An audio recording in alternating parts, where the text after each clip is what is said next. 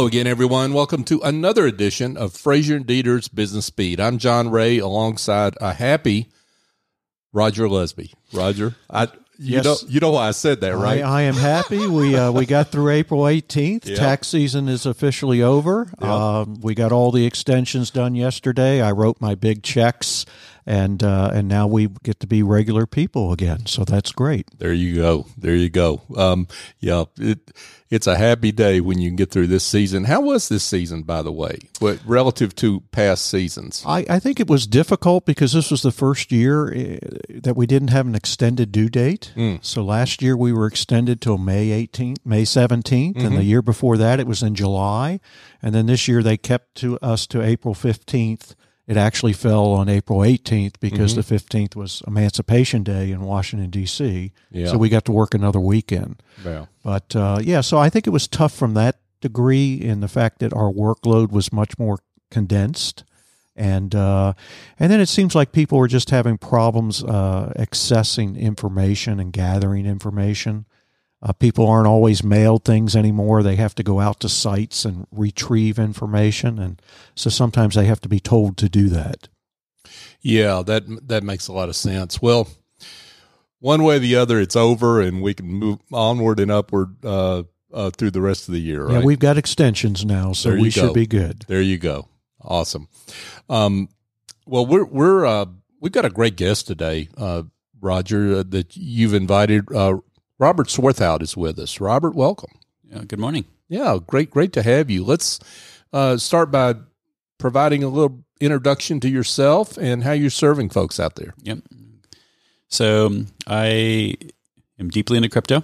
I am working on setting up a fund. Um, the name is Teton Crypto Capital. Mhm. It's going to be focused on a long-term hold strategy and um, focused on commercial use cases of cryptocurrency. So not necessarily the flashy things you might see in the news. Um, I don't care directly what the Bitcoin ticker says, but it's um, uh, something that does affect the entire market. And I spend majority of my time each week on crypto. Oh wow! Let's uh, talk a little bit, little bit about your journey, how you got into, uh, I guess, what led up to your interest and and diving into the business case for crypto. Yep. So largely everybody in crypto has a how'd you get into crypto story that is somewhat unique. So I have in some ways two stories. My first story was back in 2012, late 12, early 13. I'd heard about this crazy thing called internet money of Bitcoin and it was like, oh, you can buy this little bitty computer thing and it can like generate these free money tokens. I'm like, that sounds kind of cool. Um, so I did that for a few months. Um, I had two little miners in our spare base, um, basement bedroom, and I mined 8.2 Bitcoin and got bored with it and sold them for $82 a piece. So not the wisest thing I've ever done. They're worth a little bit more now. Um, But but then I kind of went on my own merry way, and then in early 2018, I was on a, a, a flight from Atlanta heading to San Francisco. I was watching CNBC, and they were making fun of a particular crypto XRP. Um, literally making fun of it. You, they don't normally make mon- fun of many things. They were calling it the banker's coin and blah blah blah blah. And I'm like, well, bankers know how to make money.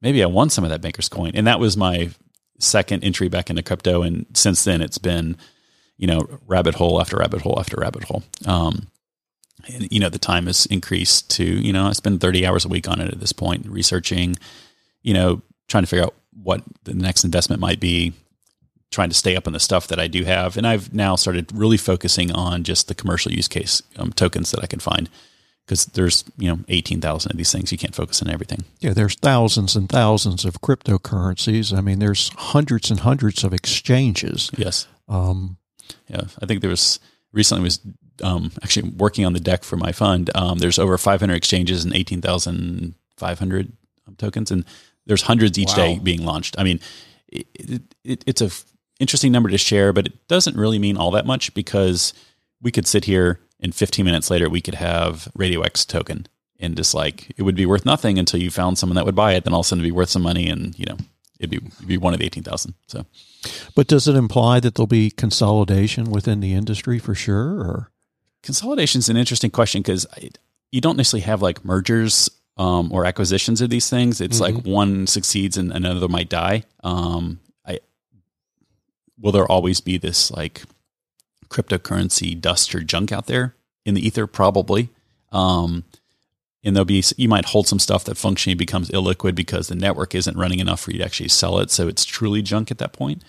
Um, and the vast majority of eighteen thousand are so young or you know just getting started that they are worth nothing effectively, even though they might have a market cap greater than zero. But at the end of the day, it's um you know when I tell people that when they ask me like what what should you buy, I'm like, well, I'm not answering your question because I'm not a financial advisor. But you know if you look at the top ten, buy into the top ten kind of you know, if you're going to buy four, 25% of each of the top five or four, and um, kind of just diversify, make a little index out of it. So I'm going to date myself now, big time. But this sounds like the pink sheets. Uh, in the old days, the pink sheets were the closely held um, equities that barely traded. Mm-hmm. That you there was a price every six months, and it got published in the pink sheets. Mm-hmm that's what some of these sound like. They certainly act like that in yeah. some cases. Um, partially because not all cryptos are listed on all exchanges. So mm-hmm. those 500 exchanges have some variety or some number, a subset of that 18,000. Some exchanges have maybe only 20 that they offer. Some will have hundreds. Um, and then there's what they call so those are centralized exchanges where you would open an account, um, you do the KYC process, all that kind of thing. Then there's um, decentralized exchanges or DEXs, is DEX is the acronym, and as long as you have a wallet on the chain that that DEX runs on, you can come in and you can trade for other tokens. It acts like an exchange. It's just purely a swapping service, and that's how you can go from a well-known crypto a lot of times into less known cryptos um, that maybe an exchange or an exchange you can't get an account at can maybe mm-hmm. get you into. So you may pay pay a slight premium um, to do that, um, or maybe not, but it's definitely um, a, a wild, wild west right now. No regulations. Mm. So, and, and, yet they're attempting to at least talk about regulations um, within the last couple months. Yeah, politicians they like to talk. Um, I, there's been very little action. I mean, even recently, I think like two or three weeks ago, Biden had an executive order saying, you know, we should basically work together better. Um, there was no real meat to it. Mm. Um, you know, they, there was rumor of him doing an executive order for goodness six months, and it was always next week, next week, next week. And when it finally came out, I was like, "This, I'm not sure, quite sure why anyone's surprised by this because this is what is he really going to say in an executive order that adds regulation? This is a, um, I believe the Senate is the one that has to come through, and kind of the Financial Services Committee have to has to come through and add that. And who gets to regulate it is kind of like a bit of a land grab right now for regulators. The SEC, everything is a security for their hammer, of course. Um, and they're they're in the middle of a big lawsuit with one of the top you know cryptos. And then there's you know Bitcoin is technically the only one that has clarity of the eighteen thousand. It's considered a commodity, so the CFTC um, kind of I guess I would say governs it, but watches over it. And then there's a um, then everybody else is kind of out in the cold and good or bad. The U.S. is falling behind, in my opinion, on that and needs to kind of get its act together. So regulation is important. Well, let, let's jump off that for a second. Um, whether it's a commodity, it's a currency, it's an equity, the regulators can argue about that. But investors need to understand the characteristics. Of each of those that may be inherent in cryptocurrency. I mean, what, talk about the different characteristics of those three that exist in cryptocurrency and how investors need to think about it.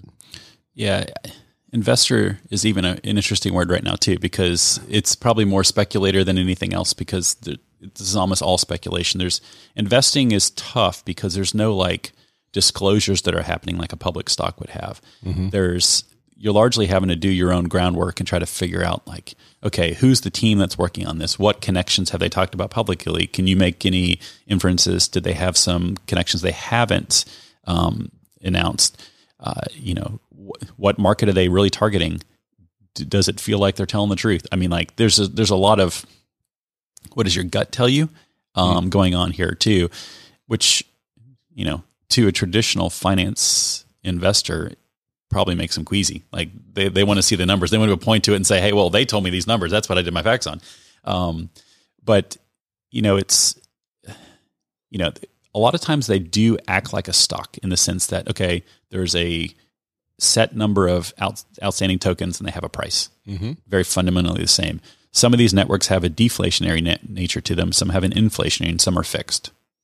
So on a yearly basis, there may be a network that says, okay, we're adding 3% tokens on a yearly basis. And you can potentially get some of those by doing something in the network. Mm-hmm. Or some are deflationary, where every time a transaction happens, part of the transaction fee that is paid in that like kind currency gets burnt or gets thrown away. Mm.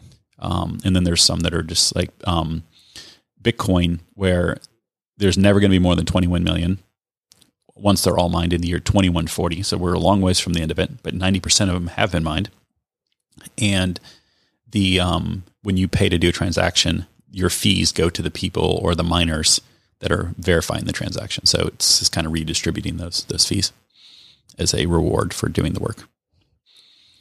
And then what happens, Robert, when the U.S. government or the Chinese government uh, decides that they want to come up and create their own cryptocurrency and, and actually treat it as a currency right. as opposed to a uh, as opposed to a, uh, a transaction or a capital asset. Yep.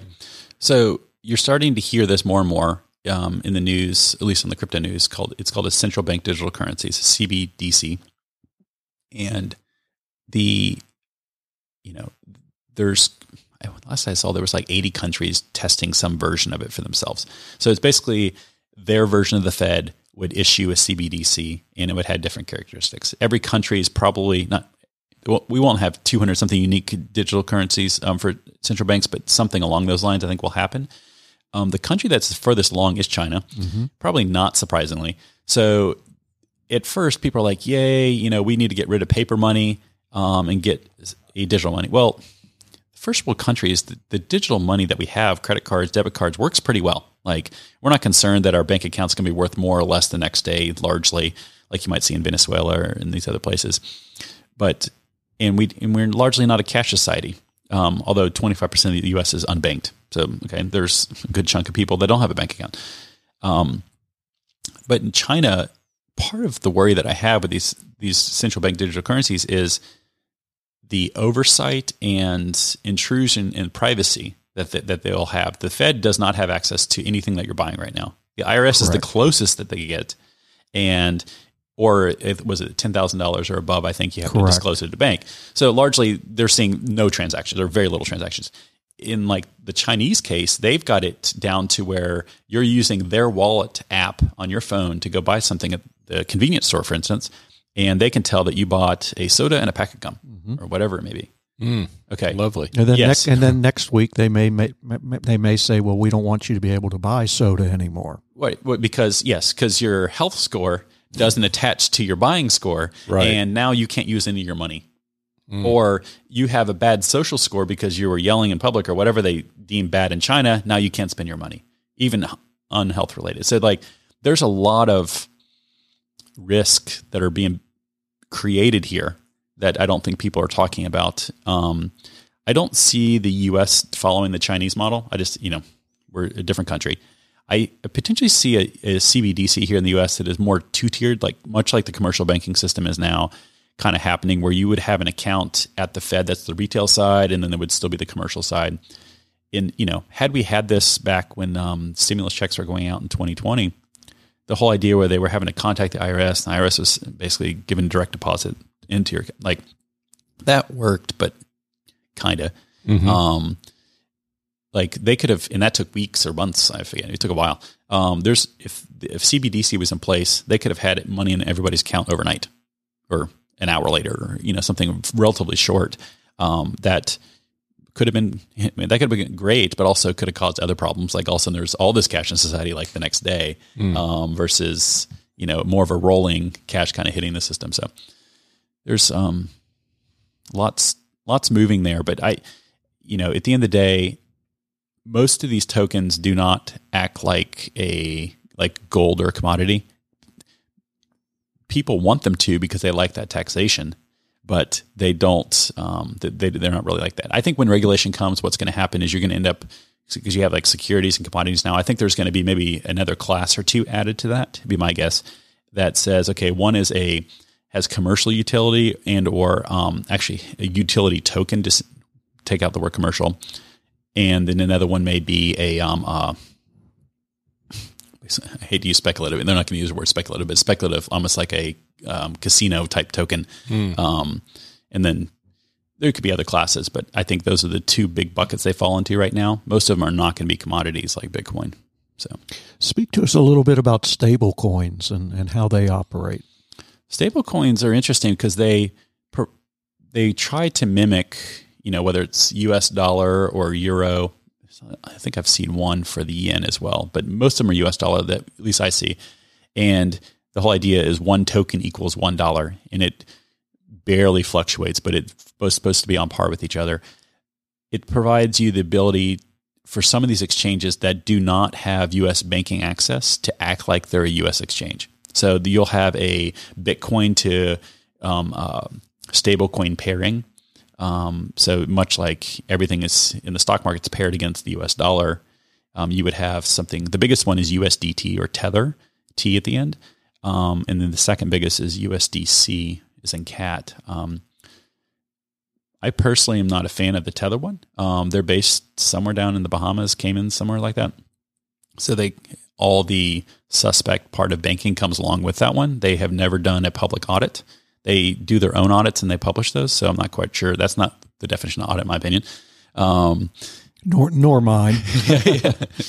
um, but um, USDC is run by a co- company Circle that is based here in the U.S. and they're publicly releasing their audits and they have treasuries and cash backing theirs one to one.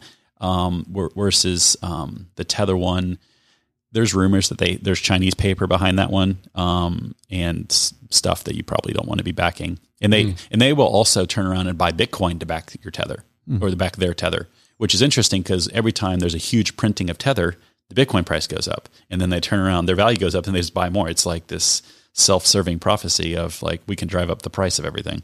But it's sort of a similar concept to the old money market, where the money market had the one dollar value, and they would try never to break the buck. They Mm-hmm. Right. used to say, Yep. and uh, and then that was then used as currency.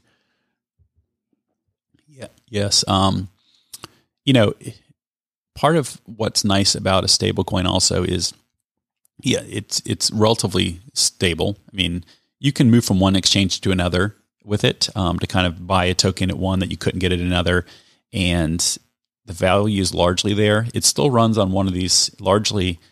Um, excuse me. Back up. Um, Tether largely runs on the Ethereum network. It can run on others, but that's where the majority of its funds are at. So transferring between exchanges could cost you 40, 50 bucks. I mean, because because the Ethereum gas fees are high. So there's it's more than just a simple. Oh, I'm going to pay a wire fee, which I guess at some banks can be high as well. So Well, talk to us about your new fund. Yeah, so the fund is kind of an outgrowth of me trying to help people but not being successful at helping people. So I but hope to be successful with this fund. Um, so about a year and a half ago, I had some friends reach out and like knew I was doing crypto, and they're like, "Hey, would you take some of our money and, and do this?" I'm like, "No, no, no, I'm not getting in that business." Um, and I was like, "Let me just um, uh, email you whenever I buy something. I told you what to buy, where you can buy it, and it's on your own to do that." People weren't really following through. Um, I found, and then they would ask more questions about it, and like, and then they circled back about seven months ago at this point, um, and said, "Oh, have you considered taking money?" I'm like, "Okay." The reason why I said no before was I was scared of like regulation. No, excuse me. Um, um, uh, what's not regulation? The you know all, all the stuff that comes along Disclosures and with disclosures, whatnot. compliance, and all that kind of stuff. Yeah. I'm like, you know what? I'm saying no to something that I don't really know what I'm saying no to. Um, so had a phone call with um, securities attorney in here in town, and like he explained that you know under Reg D, I can kind of fall underneath all that kind of stuff and not have to um, be too concerned about things because up until 110 million of AUM, you don't really get hit with a lot of the um, the onerous pieces of it.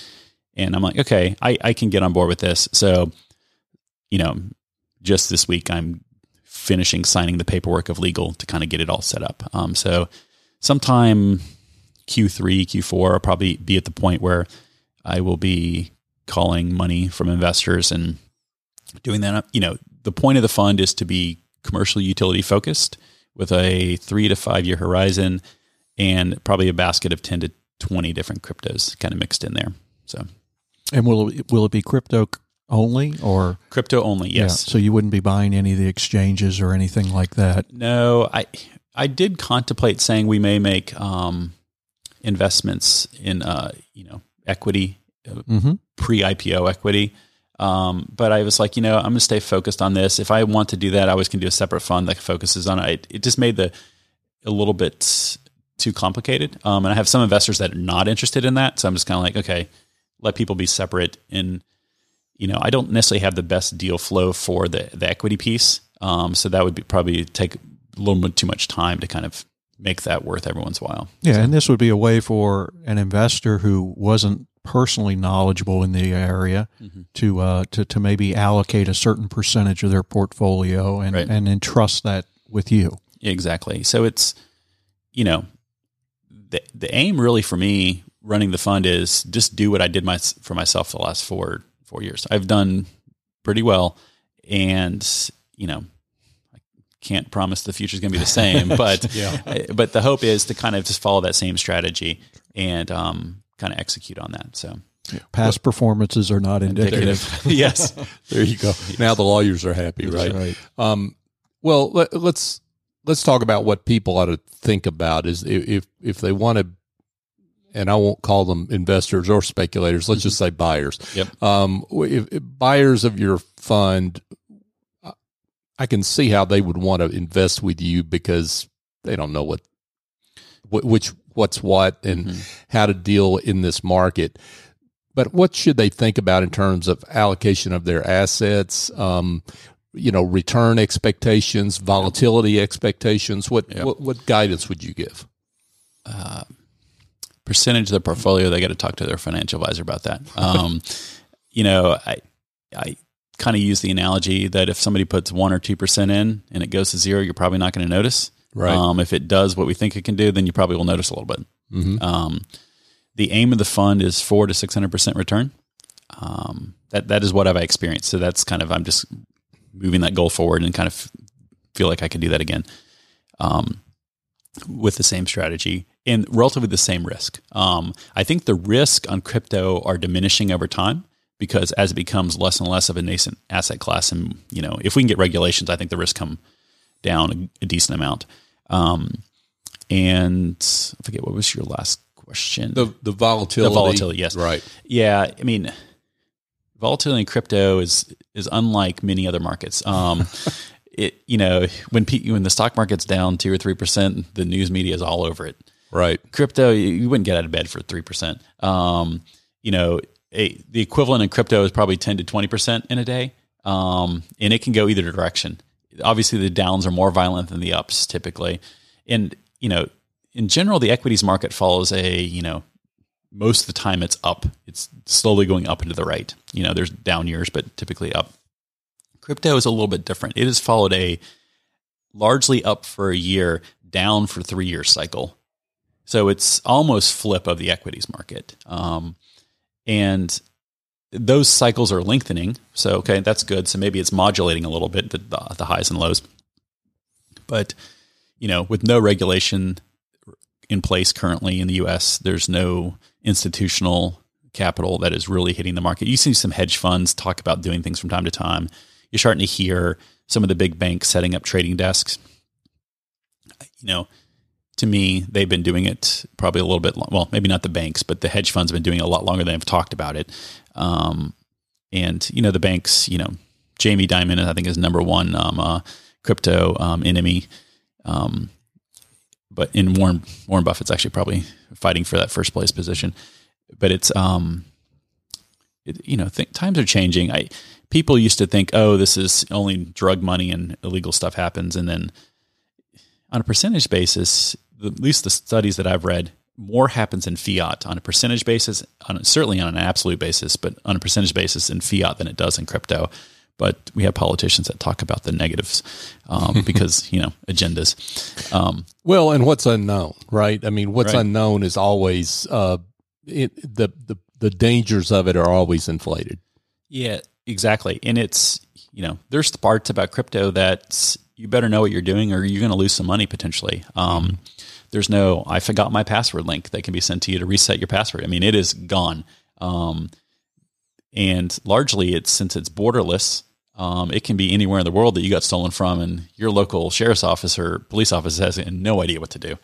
Um, and I've even heard of cases people getting like hundred thousand dollars stolen. The FBI does not care. Um, Probably because there's bigger numbers happening, and they're trying to figure it out. A big misnomer, though, is people are like, oh, people like doing bad things with crypto because it's anonymous. And there are some networks that are truly anonymous, but most of them are pseudo anonymous. And the thing is, is there's enough software being built now to kind of map identities to it or map pseudo identities to it. And it, you might be anonymous and be able to do stuff within the blockchain system. But anytime you need to go to a fiat system somewhere, that's where you're going to get caught. I mean, that's where they're putting. I mean, that's where the rails are at now in the, in the fences. So they can um they'll catch you there. And it, the FBI has said publicly that they like it when criminals use a public blockchain because everything's recorded. They can't erase it, and they, they they can come back and they can kind of prove the steps later. So There you go.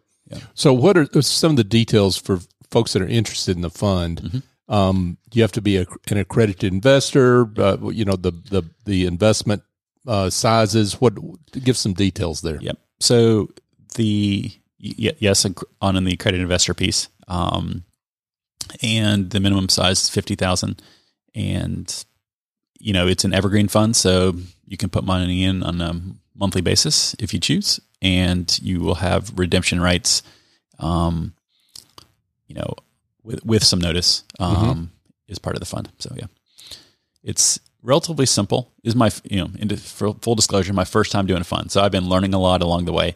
Um, I've been enjoying that, and it's um, it's not rocket science. I've learned, um, but it's you know, there's things that have to be cared about, and you know, just this last week, I found out how I'm going to do statements and kind of help do um, or this can be the NAV statements and help kind of make investors feel a little bit uh, more secure about what they're doing. So And you have a four to six year horizon on the fund, or yeah, yeah, yeah. I, I think in the documents this is three to five, but you know, with manager discretion, it's interesting to say there's a horizon on the fund with it being evergreen. Um, Yes, I- yes. um, kind of counterintuitive. it counterintuitive, but the, the years that are kind of being called out there is more so to s- help set expectations on how long this this cycle might take. right. Um, I, I foresee this thing kind of going on longer than that, you know, but it's a, um, you know, crypto's got its cycles. I, like I was mentioning, when when regulation comes in, does it change the cycles potentially? Um, that to me, that is in some weird ways a risk um, of regulation coming in as it changes my expectation of the cycles. Um, but there's so much money that could come in at that point, maybe that it, you know, it does change the cycles, but no one cares because it's, it's just good. Yeah, but Um, there's some benefit to closing out a fund so that you have documented performance returns. Absolutely. And then creating a second fund. Absolutely. So it's a, um, it's a learning process and I've been enjoying it so far. Wow, very interesting. Uh, Robert Swarthout Swarthout is with us, folks, and he is um, with Teton Crypto Capital, which is a, uh, a cryptocurrency investment management company and uh, soon to be fund. Um, so, Roger, I'm fascinated by all this. I guess the I've got a question kind of for you as well. Talk about what folks need to know about the tax part of this, okay?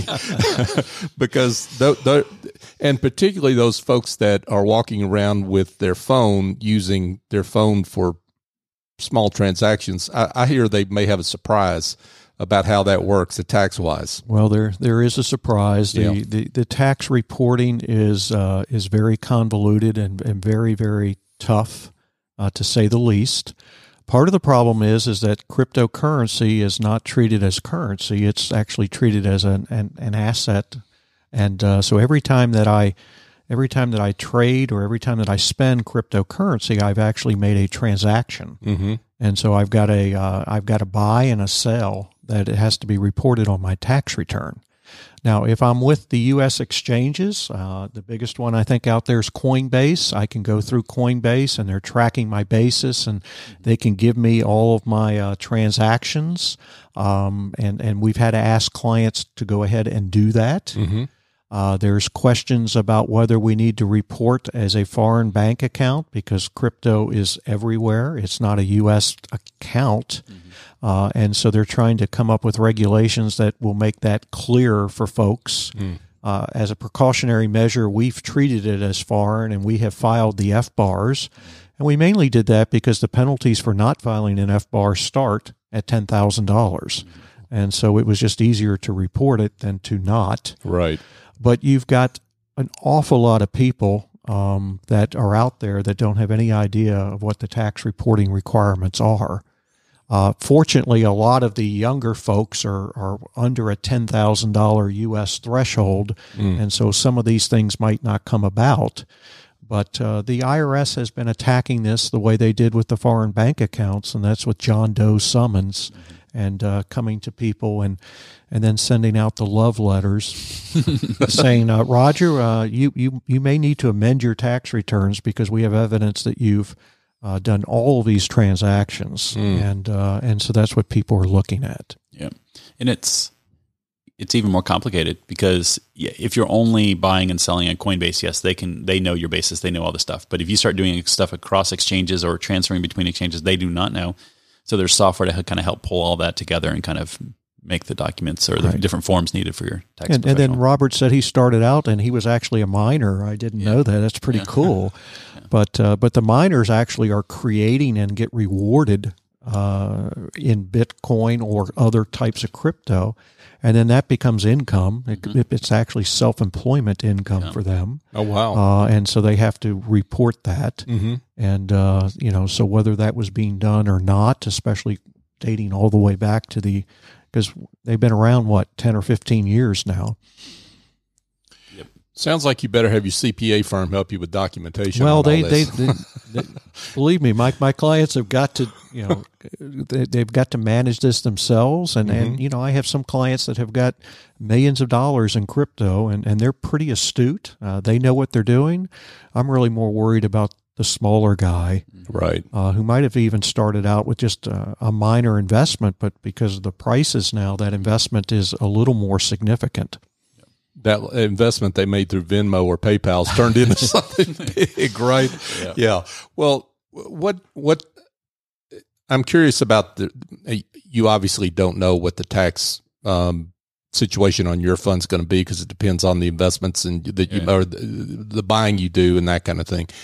But talk about what you anticipate. Yeah, that would I be mean, you know there'll be a K one issued to all the LPs. Mm-hmm it's a um, the intent is to buy and hold so to get long term treatment on this stuff. Mm-hmm. Um, if you know, the, the, I remember reading the PPM is saying the tax um, treatment on this could change. Um, there you go. And, and it, you know, it's currently long term, so well, would be long term capital gains, but I wouldn't put it past the IRS and or regulations to come in and kind of end up with a different taxation structure for this stuff, good and bad. Right now, it's relatively simple. I mean, it's short and long term capital gains. Mm-hmm. Okay, fine, good. There's still gray areas, but like it's relatively simple. But it, it could become more complicated. It could be like transactional things are done, and they put definitions around transactional for like buying and selling of goods, which really doesn't happen because everyone's scared that the stuff that they spent it on tomorrow is going to be worth double. No one wants to go spend ten dollars a Bitcoin on a Starbucks to find out that tomorrow it's worth fifteen dollars an even more expensive cup of coffee. yes, yes, right. Yeah. wow, a lot to think about, um, and a good reason to have a professional uh, to help you out. Uh, uh, Robert Swarthout is with us, folks. Teton Crypto Capital. Uh, wow, Roger, this has been great. We could go on for a while. Well, I'm always pleased to get educated from Robert, and mm-hmm. uh, you know, every time I get to talk to him, I, I learn even more. So that's been a great thing and we did, we need to do a quick Berry shout out, right? so, uh, Robert is uh, a trustee at Berry College. I am, yes. Yeah, spend some time with Roger up there. That's there right. you go. So, there. so one day uh, Robert's going to make a gift of cryptocurrency to Berry College, and we're going to have to figure out how to accept it. I love it. I love it. yeah, Something tells me they'll figure it out, right? yes. Yeah, yeah, absolutely. Yeah. Uh, well, Robert, this has been great, and we really are grateful to you for coming on and educating us and our listeners. Um, for those that would like more information, would like to get in touch, tell them how they can do that. Um, just shoot me an email at robert at tetoncryptocapital.com and we can have a conversation. And your fund is going to open when? Great question. Um, when the attorneys say well, well, the, the attorneys are basically starting to give me the green light at this point. Okay. Um, I, ca- I, at this point, I could circulate documents so people could uh, see things. I, it's at the end of the day, I don't feel like now's the right time to buy. I don't feel like now's the right time to take cash from investors because they're not going to pay to, you know, have me hold cash for them. My guess is Q3 or Q4 would be a little bit better timing. Got it. Got it. Robert Swarthout is with us, folks, has been with us. Uh, Teton Crypto Capital. Robert, this has been fun and informative. Thank you. I appreciate that. Absolutely. Um, folks, just a quick reminder that Business Beat is brought to you by Frazier and Deeter. Uh, they've been, Frazier and Deeter has just been recognized now for the second year in a row as a top 50 accounting firm. The firm provides a wide range of tax, audit, accounting, and advisory services to help the emerging needs of clients as they evolve. Frazier and Deeter's brand promise is investing in relationships to make a difference. Roger, another great show. Well, thank you, John. I certainly enjoyed it. Yeah. And Robert, thank you for being our guest. Thank you. Yeah. Thanks, Robert. And folks, uh, for Roger Lesby, I'm John Ray. Join us next time here on Frazier and Deeter's Business Beat.